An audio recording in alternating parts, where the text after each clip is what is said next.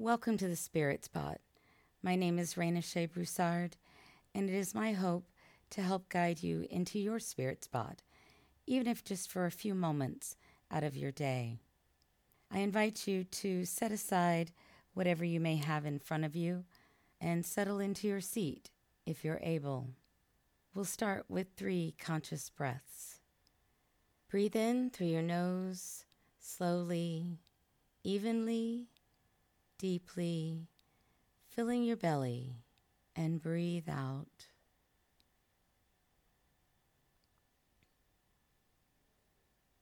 Breathe in.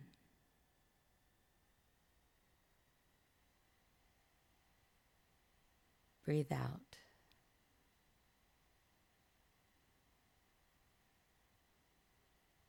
Breathe in.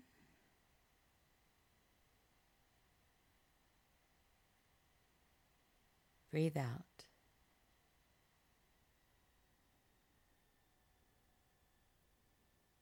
Our touchstone for today is incarnation. The reading today suggests that our entire world, our entire universe, is the incarnation of one creative spirit. Our reading today comes from The Universal Christ by Richard Rohr. Most of the perennial traditions have offered explanations, and they usually go something like this Everything that exists in material form is the offspring of some primal source, which originally existed only as spirit.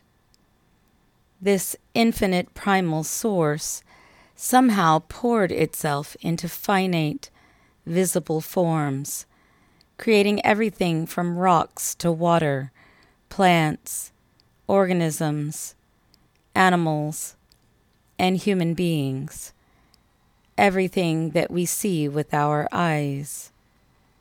This self disclosure of whomever you call God into physical creation was the first incarnation, long before the personal second incarnation that Christians believe happened with Jesus. I want to suggest that the first incarnation was the moment described in Genesis 1 when God joined in unity with the physical universe and became the light inside of everything. Everything visible without exception is the outpouring of God. What else could it really be?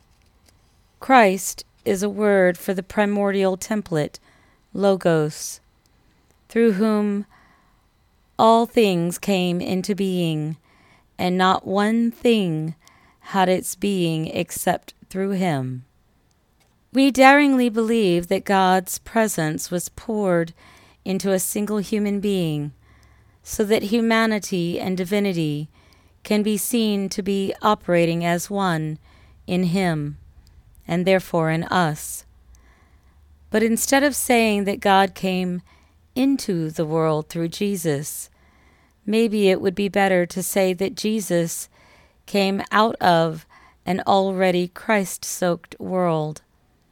The second incarnation flowed out of the first, out of God's loving union with physical creation.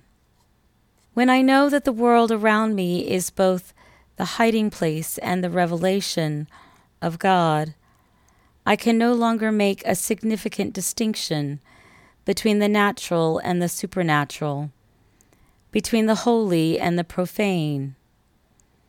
Everything I see and know is indeed one universe, revolving around one coherent center.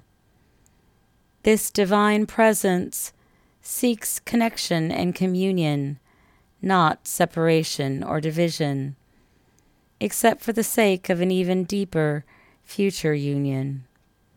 What a difference this makes in the way I walk through the world, in how I encounter every person I see in the course of my day.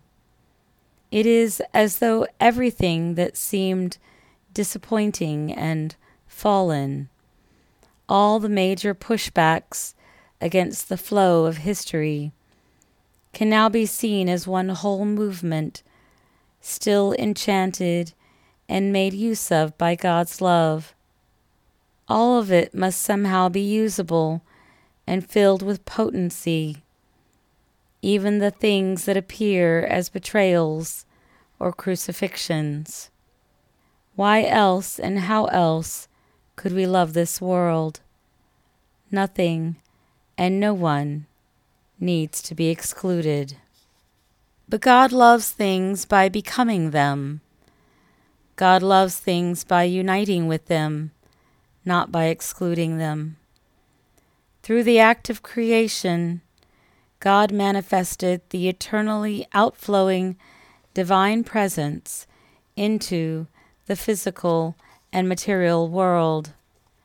Ordinary matter is the hiding place for spirit and thus the very body of God. Honestly, what else could it be if we believe, as Orthodox Jews, Christians, and Muslims do, that one God created all things? Since the very beginning of time, God's Spirit has been revealing its glory and goodness through the physical creation. So many of the Psalms already assert this speaking of rivers clapping their hands and mountains singing for joy. When Paul wrote, There is only Christ, He is everything, and He is in everything, was he a naive pantheist, or did he really understand the full implication of the gospel of incarnation? God seems to have chosen to manifest the invisible in what we call the visible, so that all things visible are the revelation of God's endlessly diffusive spiritual energy. Once a person recognizes that, it is hard to ever be lonely in this world again. Numerous scriptures make it very clear that this Christ has existed from the beginning so the Christ cannot be coterminous with Jesus, but by attaching the word Christ to Jesus as if it were his last name, instead of a means by which God's presence has enchanted all matter throughout all of history, Christians got pretty sloppy in their thinking. Our faith became a competitive theology with various parochial theories of salvation instead of a universal cosmology inside of which all can live with an inherent dignity. Right now, perhaps more than ever, we need a God as big as the still expanding universe. Or educated people will continue to think of God as a mere add on to a world that is already awesome, beautiful, and worthy of praise in itself. Without a sense of the inherent sacredness of the world, of every tiny bit of life and death, we struggle to see God in our own reality, let alone to respect reality, protect it, or love it.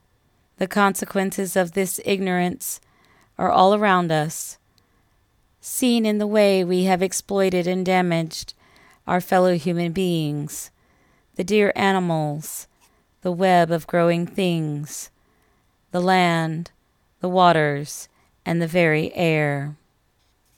Christ is a good and simple metaphor for absolute wholeness, complete incarnation, and the integrity of creation. Jesus is the archetypal human, just like us, who showed us what the full human might look like if we could fully live into it.